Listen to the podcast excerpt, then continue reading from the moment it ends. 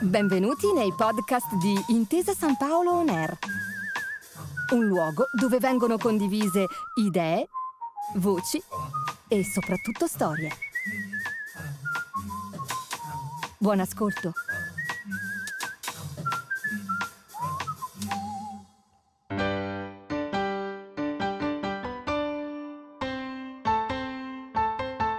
Lettere di Paolo Grassi è uno scambio epistolare tra importanti testimoni della cultura.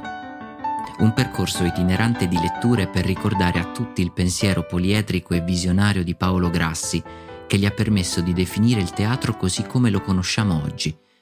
Un'occasione per dare un messaggio alle nuove generazioni testimoniato dai grandi protagonisti del teatro italiano del dopoguerra. È uno stimolo per dibattere intorno a tre importanti parole chiave ancora oggi attualissime. Politica, etica, cultura. Un progetto della Fondazione Paolo Grassi La Voce della Cultura in collaborazione con Intesa San Paolo, a cura di Francesca Grassi e Davide Gasparro. Grassi e Streller, compagni e discordi. I nomi di Paolo Grassi e Giorgio Streller sono diventati nel tempo un binomio, quasi un'unica entità, una coppia artistica inscindibile se guardiamo alla storia del piccolo teatro. Ma le differenze tra questi due uomini, amici e compagni di lotta, non potevano essere più evidenti. Da un lato il pragmatico e concreto impresario e organizzatore, dall'altro l'estroso e volubile regista, un artista da rassicurare e limitare nelle sue richieste creative. La tenerezza del loro rapporto di amore e odio si evince da questo estratto dall'epistolario dei due. In queste lettere del 1949 abbiamo un saggio dei seri dissidi che i due hanno dovuto affrontare nel loro comune percorso artistico e lavorativo. Ma l'epilogo di puntata ci fa intuire un lieto fine. La lettera di Streller per il trentesimo anniversario dalla fondazione del piccolo teatro li vede uniti, insieme all'immancabile Nina Vinchi, sul palco di Via Rovello. Questo sarà l'ultimo importante anniversario che i due vivranno insieme e con questo pensiero le parole ancora accese e piene di ideale di Streller prendono un valore del tutto speciale. Il rapporto di amicizia, la fratellanza, la differenza di vedute, i dissapori si consacrano tutti all'altare del teatro. Le lettere provengono dall'archivio del piccolo teatro. Legge Francesca Tripaldi. Biglietto di Paolo Grassi a Giorgio Streller. Milano, 6 novembre 1948. Ventunesima replica de Il Corvo.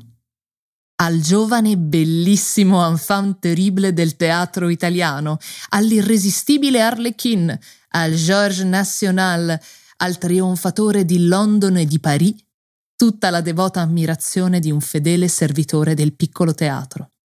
Viva Trieste e Streller italiana. Pigi. Post scriptum. Stasera in scena almeno non sarai triste. Da Paolo Grassi a Giorgio Streller. 21 giugno 1949.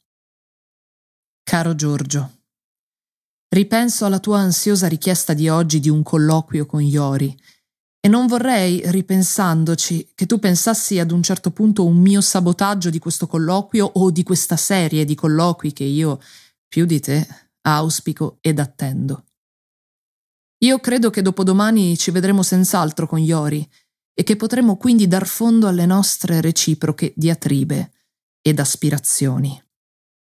È chiaro ormai, anche per i ciechi, che così non si va avanti e che noi così non possiamo convivere. Ci sono tre soluzioni. Io senza di te, o tu senza di me, o patti di ferro con limitata collaborazione di uno dei due. Io comincio ad avere idee precise. Ti prego di averne anche tu perché il parlar con Iori non significa insultarci, ma creare una nuova situazione.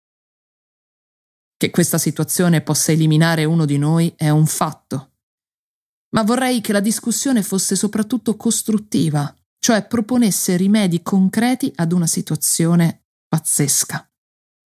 Pensaci attentamente e vieni anche tu con proposte, come se tu dovessi decidere. Così perderemo meno tempo e scopriremo prima le carte.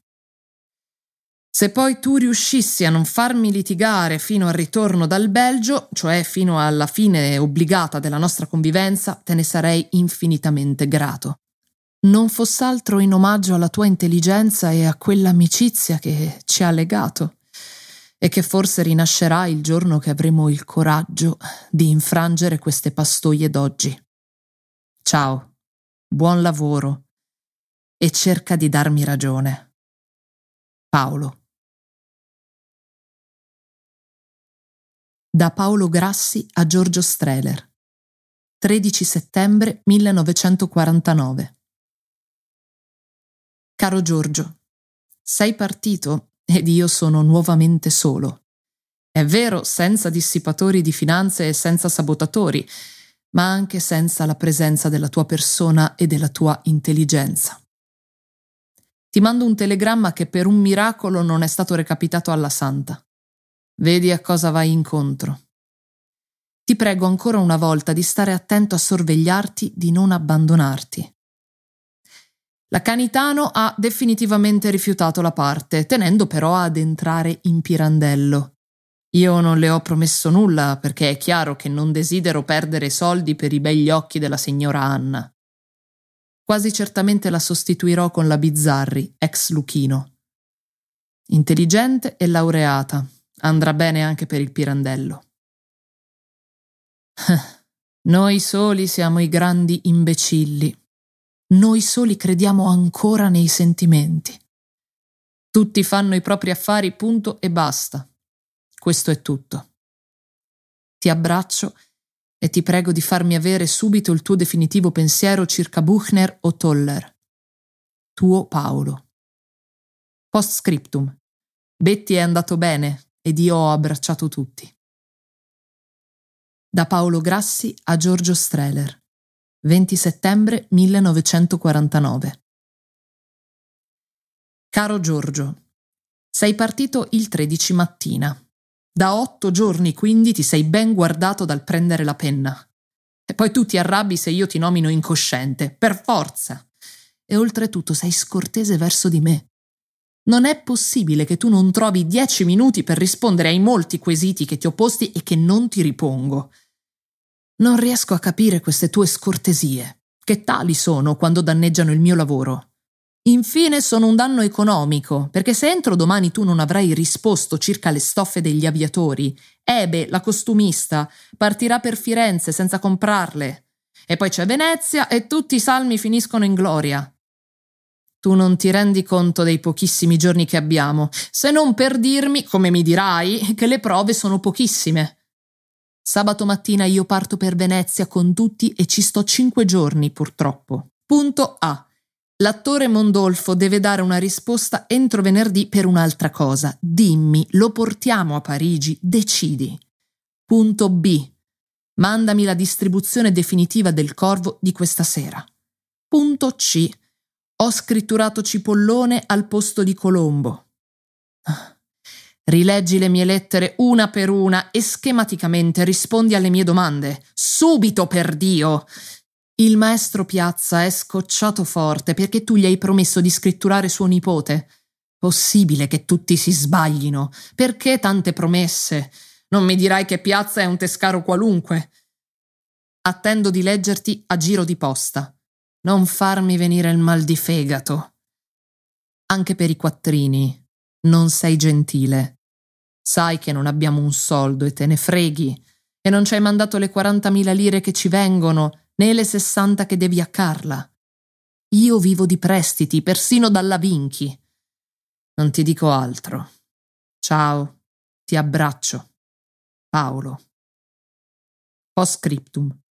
Mandami due o tre foto di te allo Schauspielhaus. Hm, ma tanto non le mandi. Giorgio Streller, 14 maggio 1977. Esattamente 30 anni fa, esattamente alla stessa ora, esattamente in questo teatro, davanti ad un sipario chiuso, suonava Mozart. Dietro a quel sipario rosso, vecchio, estinto, nella penombra misteriosa che precede ogni inizio di teatro, stavamo Paolo ed io, Giorgio Streller e Paolo Grassi.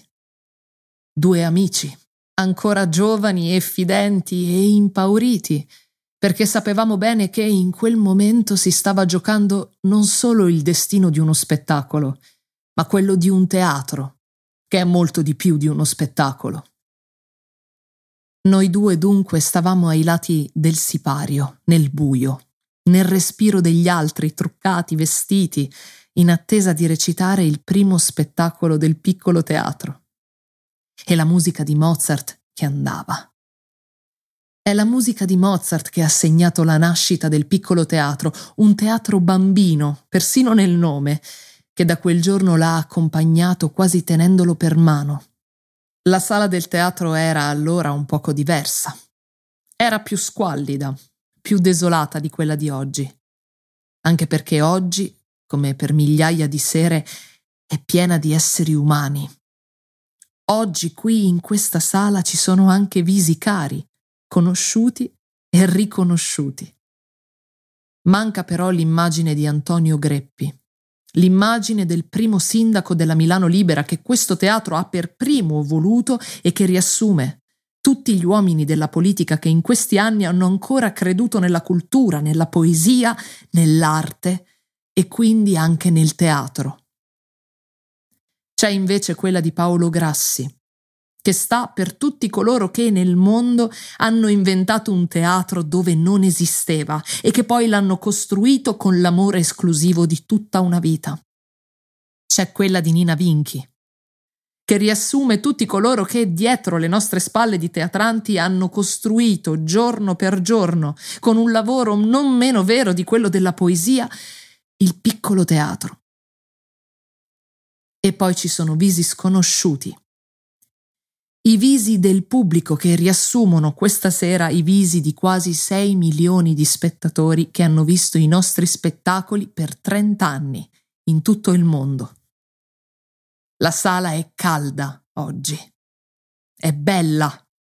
È piena di vita perché è piena di gente. Perché è la gente, solo lei, che fa il teatro.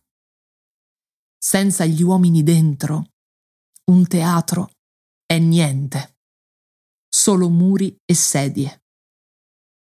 Per continuare il viaggio tra le lettere di Paolo Grassi, ti aspettiamo alla prossima puntata. A presto! Grazie per aver ascoltato i podcast di Intesa San Paolo On Air. Al prossimo episodio.